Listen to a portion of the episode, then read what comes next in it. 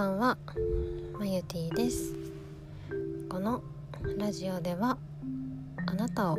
快眠に導くために私まゆティが睡眠のことを中心にお話しします。このラジオは夜23時に配信します。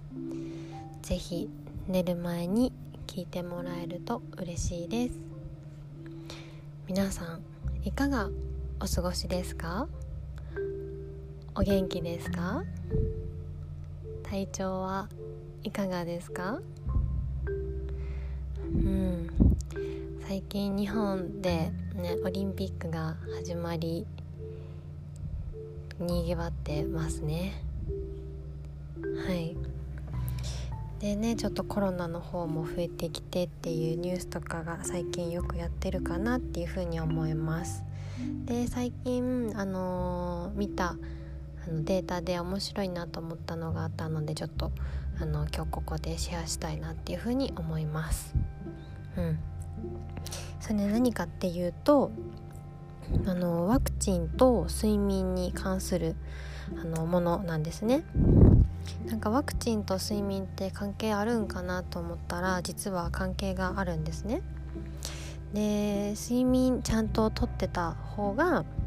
うん、あの実は抗体が上がるっていう風になってますっていうあの結果が出てます、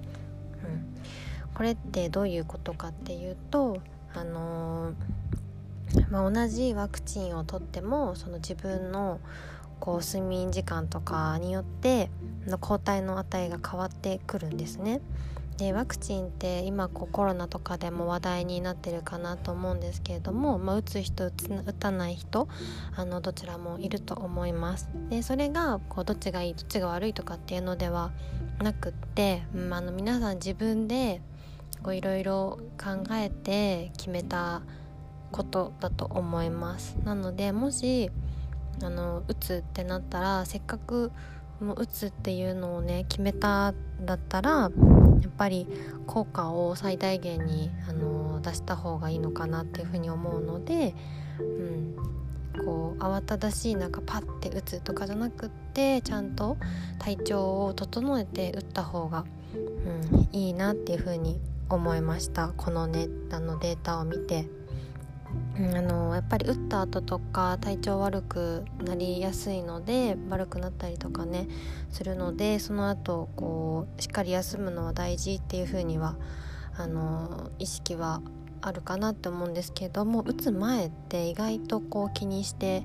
る人も少ないのかなっていう風に思います。うんね、この睡眠時間が短いと抗体が少ないっていうようなデータが出てるっていうことなのでこうもし打つっていうふうに決めたあのようでしたらしっかりとそれに向けてあの体調も整えていったら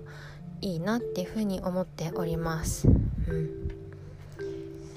そうですね。はい。で今日はねちょっとそれをあのーなんとなく睡眠は大事だなっていうふうに思ってたけれども改めてそのデータを見て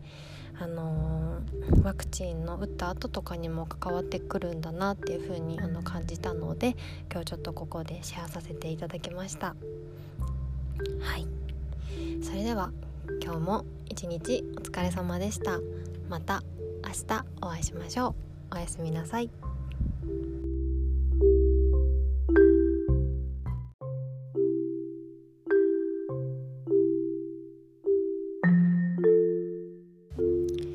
ちょっとここで1個補足をしたいなっていうふうに思います。あの先ほどねワクチンの話ちょっとしたんですけれどもあのワクチンって今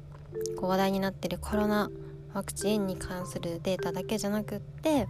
あの肝肝炎のワクチンとかっていうので出てる研究結果になります。はい。ねなのでちょっとそれをお伝えしたいなっていうふうにあの思ってちょっと追加で撮っております。